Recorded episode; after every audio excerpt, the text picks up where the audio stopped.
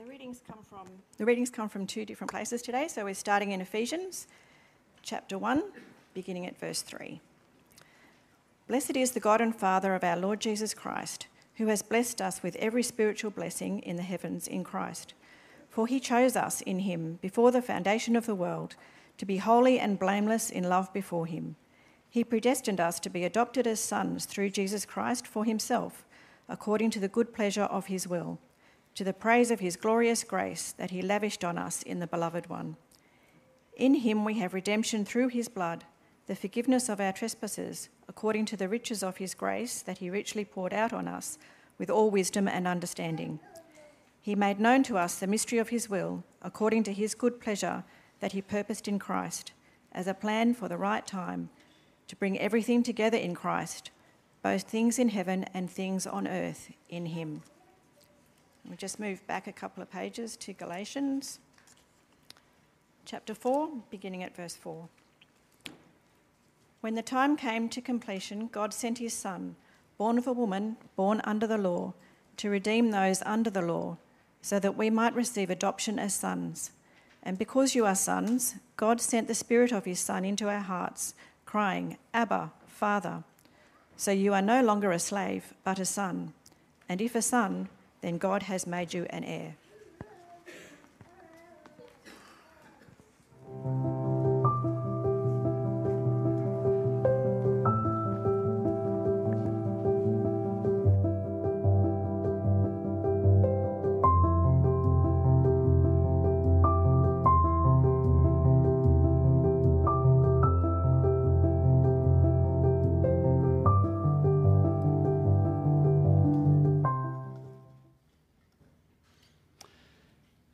Happy New Year to you all. Um, good to see so many here.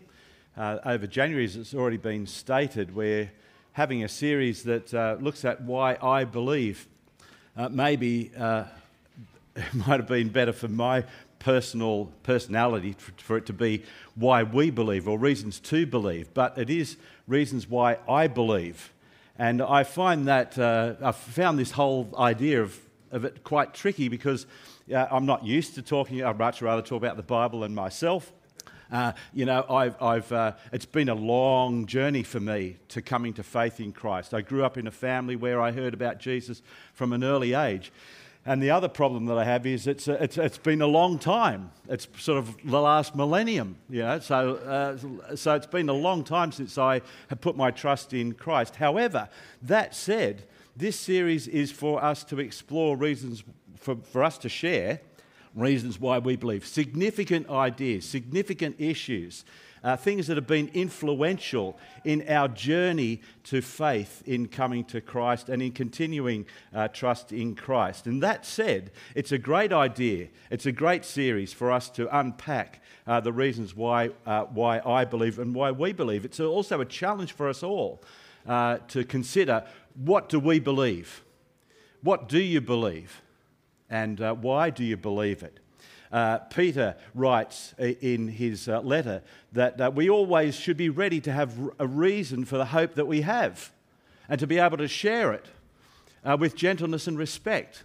Uh, to others who ask us the reason for the hope that we have. So, this is hopefully going to be a helpful thing for us. Now, um, there's, there's a lot that can be said uh, and Carl has sort of shared some things just a few minutes ago about the reasons why he believed.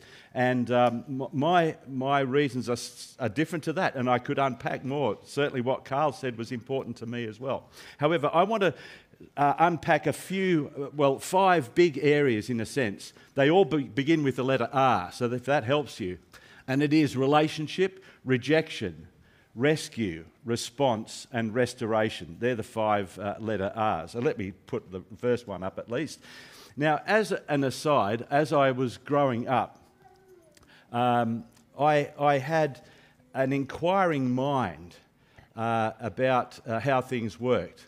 And so, this idea of, uh, of God being, or like the idea of how did this happen to be, was a significant issue for me. Like, how, how is it that, that the world functions so smoothly and so well?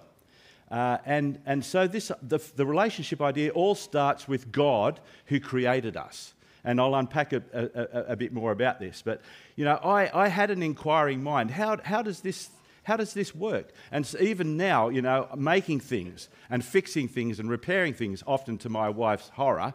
Um, oh, at last, I thought I could get a new dishwasher. Oh no, he's repaired it again. Uh, happens again. Although it was just last night that I went into the ensuite. I won't tell you why, uh, but I couldn't actually open the door to get out because for some reason the lock had jammed. And so my inquiring mind, I started to unscrew the whole thing with a little. Uh, uh, fingernail clipper, you know, the file on the end, and I'd had it all. I had it half undone my end when suddenly it opened, which was very good.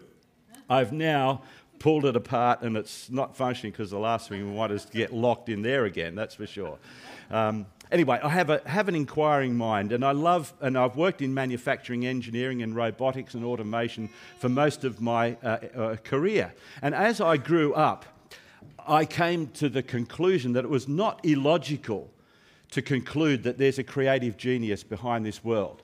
Now, my father was a watchmaker, and he used to repair watches, clean them, yeah, fix them up, get them going again. And he's, he, he worked in the city, but he had his own little uh, uh, sort of workbench and all that just outside of my bedroom as I grew up. And I remember, you know, looking at him and seeing what he did. And I came to that conclusion like, this is just an amazing. These are actually his watch parts that I still have. You know, it, there's parts in there. Each of them has a function. Each of them has a purpose. Each of them has a design. Each of them has a reason to be. And they're all there and they all need to function well in order for the watch to work. If they don't function well, the watch won't work. If it breaks, you need the person that knows how to fix it uh, to, to fix it, to repair it. And as I grew up and I, as I started to read the Bible, which, is, uh, the, the, which claims to be God's revelation of Himself, hopefully that will be unpacked in another week. But as I re- continued to grow up and read the Bible and understand more of God, I came to realize that there was a purposeful, creative genius behind this universe, and that is God. God who is sovereign over all, God who is the king, God who is the ruler, God who is above everyone else, God who created, God who sustains, God whom, to whom we should give honor and worship and praise because he's God. There's no other. It's not like one God amongst a million gods. There's one above all. That's, that's what the Bible states. But I came to also understand that this God is relationship. He is relationship. He is one, yes, yet three persons. And although we might struggle to understand how this all fits together, one thing that we can say of God as He's revealed Himself is that He is relationship. He is relationship. There's oneness, there's perfect unity, there's relationship within God. There's, yet there's distinctness in that relationship. And so the Bible can state that God is love because He is relationship. You cannot be love without a relationship. God is love because He is relationship. He is not one amongst many. He is God. He is above all. And the relational God made us, created us in His image, relational beings. We all know the significance of relationships. None of us really can function without relationships. We know the, when relationships are going well for us, we have a life energy that helps us to face anything. But when relationships go bad, we know the problems that, they fa- that we face. And we know that we're drained of energy because we're created relational beings in the image of God, the relational God. Relationships are the currency of the universe. We might think that the currency of the universe is the, the dollar or the rupee or whatever it might happen to be, the yen, but it's not. It's relationship. You want to be rich? Be rich in relationship. You can be a wealthy person but have poor relationships. It's not going to be going well for you. Now, the relationship the relationship that we were created to enjoy. The relationship that we were created for is relationship with God who made us. God made us in his image that we would know him, love him, and enjoy him forever. The relationship that we were created for is relationship with God. the relational God.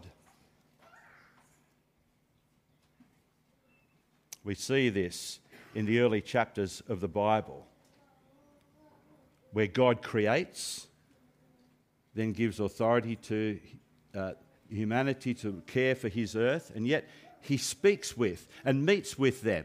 He walks with them. He talks with them. He shares with them. God, the relational God, didn't create us to generate relationship, He created us to share relationship. And that's what exactly what we see in the early parts of the scriptures. And yet, despite God being God, humanity rejected God's rule and said, I want to go on my own. I want to do my own thing. And they doubted God's goodness. They distrusted His word. They laughed at God's right to rule them, to judge them. They decided, and we decide, to go it alone. We don't need God. I'll do it my way. I want to do my own thing. I'll reject God and I'll turn away from that relationship with Him. And when that primary relationship for which they and we were created was cut, all other relationships spiraled out of control at that particular point relationships with each other broken, relationship with God severed, relationship with the world around us now difficult, and relationship even within ourselves troubled. That's the world in which we live. It's a broken world. We still might see the goodness of the image of God in each other and in the world around us, and yet we see the brokenness. And often the brokenness is more in sharp focus than the image of God, which gives us pain. It's a good world gone bad. And as I was growing up and I observed the world around, there were many times where I cried out, It should not be like this. It shouldn't be like this. Why is it so hard? And, and instinctively, intuitively, I understood and knew that the, that the brokenness was there the trouble and hardship that I was experiencing, well, it was not the way it should be. And there was a sense in which my heart longed for restoration restoration of friendships, restoration of the brokenness of the world around us, and restoration with God. Because even as a child, I had an understanding of my guilt before God, and I longed for that restoration. And the more I understood and read the Bible, the more I came to the conclusion that the Bible itself makes perfect sense of our world. It's a good world gone bad. It's a good world gone bad. It wasn't just a bad world from the start. If it was a bad world from the start, well, we wouldn't question why it shouldn't be like this. But we always question it shouldn't be this way when things go wrong. We know intuitively it should be good and flourishing and relationships could be, should be fine, and, and, but it's not that way. And our hearts long for things to be restored, restored within ourselves, that I wouldn't have the doubts and the troubles and the anxieties that I have. Relationships with each other, we wouldn't have the problems that we have and the guilt that we have with each other relationship with the world around us, that we would actually care for it and love it and all of that, in relationship ultimately with God, because that is the relationship that we were created for. And even as a wee lad, sorry, my father was Scottish. Even as a wee lad, that means a young boy, for those of you who don't know, uh, I did understand that there's something wrong with this world and all the brokenness and pain and hardship and trouble and sickness, they were all like symptoms of the big problem that I had and the big problem that we all have, and that is our broken relationship with God who created us. But God is God, and He will not let this rejection go on forever. And the Bible tells us that before God, we are rightfully alienated we are rightfully condemned. And that's something that the world just does not accept. And we, without the work of God in us, uh, does not accept. But as I thought about this, I thought, well, that's not illogical to conclude that if God is God and if I have rejected him, it's not illogical to conclude that relationally I'm not going to go, things aren't going to go well with him. Because that's the same with all of us. If I don't treat you as you deserve to be treated, well, my relationship with you won't go well. That's just, we, it, we ought not to be surprised that, that if we don't treat God as God, it's not illogical to conclude. We ought not be surprised that, that we end up on the wrong side of the fence with God and that we're condemned before Him.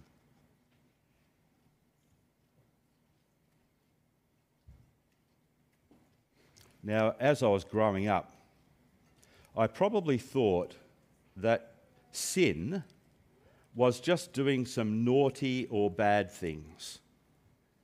So, what I needed to do was to just try and do less of those naughty and bad things, and then maybe God would be happy with me. That's, that's sort of how I, well, it was easy for me to, to, to think like this. But sin is not just doing wrong or bad or naughty things. It is more about a relational position towards God that has not treated God as God. And all those bad and naughty things then flow from that like symptoms uh, of a disease. And we're all in the same boat here because none of us have treated God as he deserves to be treated. Now, as a child growing up, ah, look at that. And you, you, you thought that colour hadn't been invented then, eh? Yes, look at that. Took me ages in Photoshop to get that to colour, but um, know. uh, ah, technology. Uh, now, as I was going, as I said, I, look, I was a prime candidate for thinking that all I needed to do was just live a better life, do a few better things. You know, don't be so, don't, don't say that naughty word and so on. And frankly, then, then things will be right with God. And frankly, that's what the world's religions are all about. Just do, stop doing that and, and try to do those good things more. And then maybe, you know, at the end of your life, God will weigh up the good and weigh up the bad and then let you in or let, not let you in, depending upon that. But that's not the case. We are all, none of us have treated God as he deserves to be treated. We are all condemned. We're all in that ocean of condemnation. And unless God works to bring us out, that's where we will stay. It's not about trying to do a little bit of better stuff, but it's actually trusting in God's rescuer. Because God sent a rescuer to deal with our rejection of Him, to deal with our condemnation of Him. I mean, I was a prime candidate for thinking, oh, it's just a matter of, you know, I, I was a fairly compliant child. You probably don't realise this, but I was a fairly compliant child as I was growing up. My, actually, my brothers used to joke and call me Joseph because, you know, from the Old Testament, because uh, they thought I was my mum and dad's pet because I was, I was very compliant with them. I was a prime candidate for thinking, I'm okay with God. But I was not okay with God because relationally I had no idea of treating God as He deserved. And the world's religions are great because they just say, they appeal to your sense of ego. Just do a bit better. You can do it. You're a good person. No, we're not. We're not. We're condemned before God. And it's one of Satan's lies to say, You're okay. You just do a bit better. We need the rescuer to come. And that's what Jesus has come to do to rescue us from that ocean of condemnation, to pluck us out and to bring us into God's family. For God, in His love, sent His rescuer into the world so that whoever trusts in Him would not perish in that ocean of condemnation, but have eternal life. So John writes, slightly paraphrased Jesus came into this world not to be served by us, His creatures through whom uh, we were made, serving Him no, he came to serve us. And he does that by rescuing us.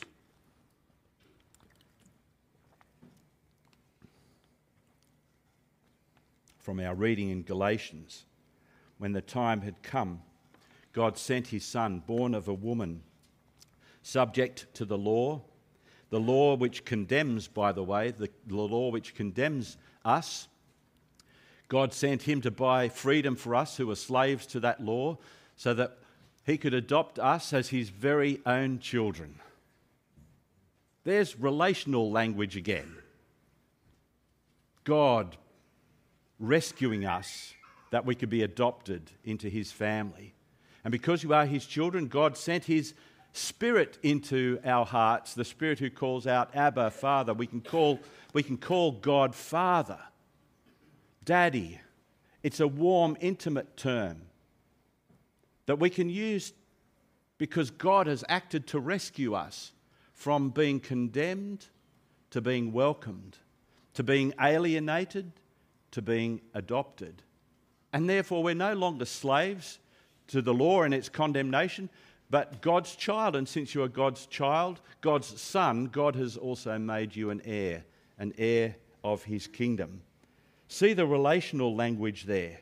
The relational God bringing us into relationship with Him. And that's exactly uh, the first reading that we had from Ephesians 1 unpacks as well. There's praise to God the Father for his work in bringing us into right relationship uh, with him through his electing work from before the foundation of the world. If God didn't act in love to rescue us, nothing would happen. That might shock us. That might shock you. You might think, what are you talking about? I'm a good person. We need God's rescue. We need God's rescuer. And I remember, as a, even as a youngster, realizing that, yeah, all the good I could do, all the good that I could ever do, was never going to be good enough. I was condemned before God. I needed His rescue. I needed to trust His love and mercy. I needed to come to Him, ask for forgiveness, and ask for His help to treat Him as He deserves to be treated. And this work of God bringing us into relationship with Him through the work of Christ from Ephesians 1, His blood shed for us, given for us, bringing us redemption, purchasing us, bringing us into His family, and the work of the Holy Spirit in Ephesians 1, sealing us, making us gods. You know, the old fashioned seal that used to be put on a letter to say this is from the king or this is from the emperor or whatever it what has happened to be we're sealed by the Holy Spirit, guaranteeing our inheritance. The work of the Father, Son, and Holy Spirit in bringing us into right relationship with Him. And our response, ultimately, to restore all things under Christ. And our response, therefore, is to trust the message. Trust the message that, yes, we have a broken relationship with God. No matter how good you think we are, how matter how good we think we might be, we have a broken relationship with God and we need to turn back to Him. Trust Jesus that He has paid for our wrong. In short, we are called upon to repent. That means to turn. Carl mentioned this before to turn from living life as if, well, hey, I'm okay, to turn from living life just for me, to turn to living God's way, asking Him for help. But first, we ask for His forgiveness and trust his Son, who paid the price for all the wrong that we've ever done. Now, friends, I can't exactly remember the time when I became a Christian. Uh, maybe that happens when you grow up in a home where you're taught about Jesus from an early age, but I do remember a time uh, when, yes, I remembered, yes, I trust in Christ. Yes, I'm a sinner. I need forgiveness. I trust in Christ. And that has been a blessed assurance that I've had for many, many years. I asked for forgiveness. I gave my life to Jesus with a desire to treat him as God's King as he deserves. And friends, you and all of humanity stands at the crossroad of decision. What are we going to do with this message? Hey, we hear messages all the time. We're sick of messages. The phone goes off. It's so and so saying that there's a package coming. You need to supply your details. So and so's sending you a message to say, hey, uh, you, have got a problem with the taxation department. You need to log into this website, and, and uh, otherwise we, we, you'll be you know, threatened with legal action. Like you, we all get these messages, right, on our phone. What are we supposed to do with them? Delete them, forget them, you know? What do we do with this message? It's a serious message. God is saying for us, repent and believe the good news. What are we going to do with it? Delete it like everything else? Well, we have a decision to make. May I, uh, as I end here, you think, he's ending, wow, um, share a little bit of uh, my life as an engineer and my manufacturing background. This is some of the pictures of my company I work for for the last 15 years of my. The name is John Hart. It's just under here, under the it's just behind the front wheel. That's where all the mud gets thrown. And, um, you, you, yeah. and we, were meant, we supplied me- metal manufacturing equipment and robotics and automation to, to uh, many, many uh, companies throughout Australia and New Zealand. And we actually installed the largest robotic installation in Australia, possibly the Southern Hemisphere. I should have checked that out. But certainly the largest in Australia, uh, welding and putting together the, the Holden motor car. Do you ever remember the Holden motor car? There you go. That's a name from the past. Uh, and uh, this was uh, me uh, at one of those uh, robots. This was uh, over 30 years ago. Over 30 years ago. There you go. And they are quite hefty beasts, I can tell you. And, and a lot of thought going into the programming of them. And I lectured and taught in robotics, automation, metal manufacturing, computer control, and uh, so on for many years. Now, uh, one of the other things I taught in was metrology, which is a fancy word for making sure that things are measured properly in manufacturing processes. Now, sometimes in manufacturing processes, I don't know if this is a new thing for you, sometimes things don't go quite right. And uh, so there's problems. And at the, at the, at, you know, the, the biggest recent one has been a, from, uh, I won't name the name, but airbag manufacturer that has had problems. And now, if, you, if there's a problem in man, metal manufacturing, uh, you, you, you might get a letter in the mail. You might just hear it on the radio that your car's got a defect. You might uh, see it on the TV news that if you've got this sort of vehicle from this period of time, you've got to send it in and they will fix it for you.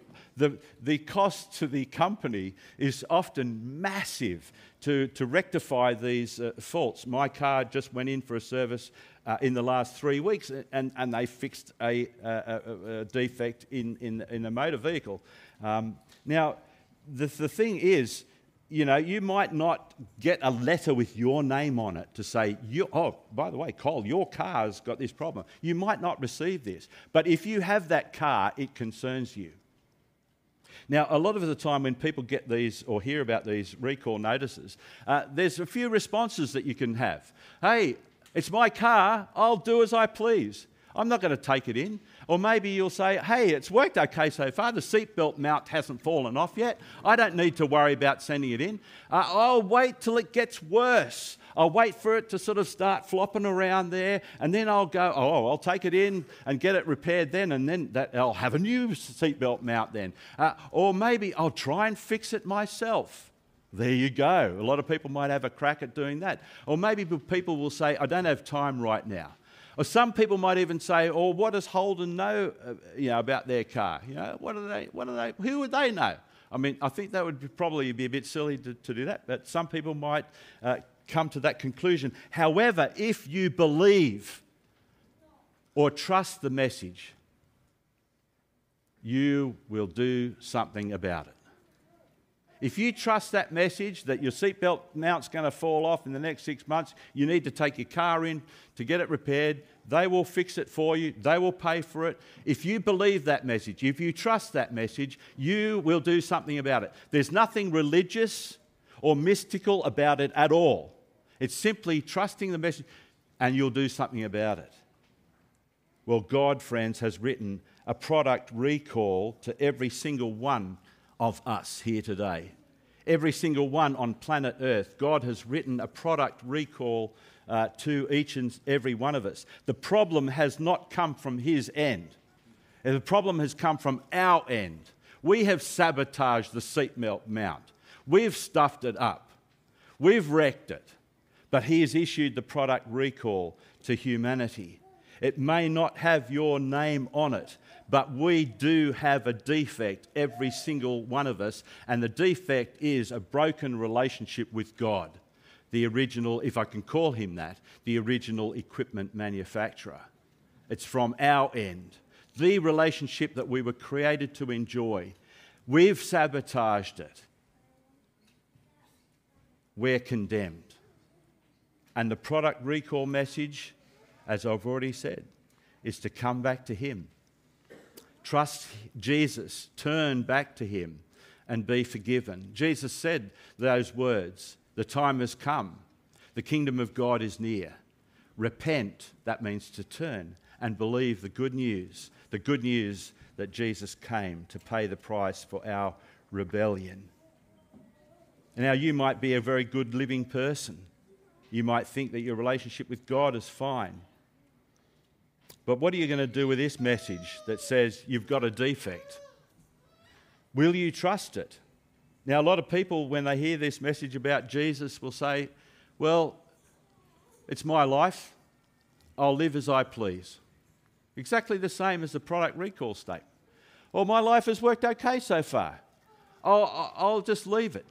I'll wait till things get worse.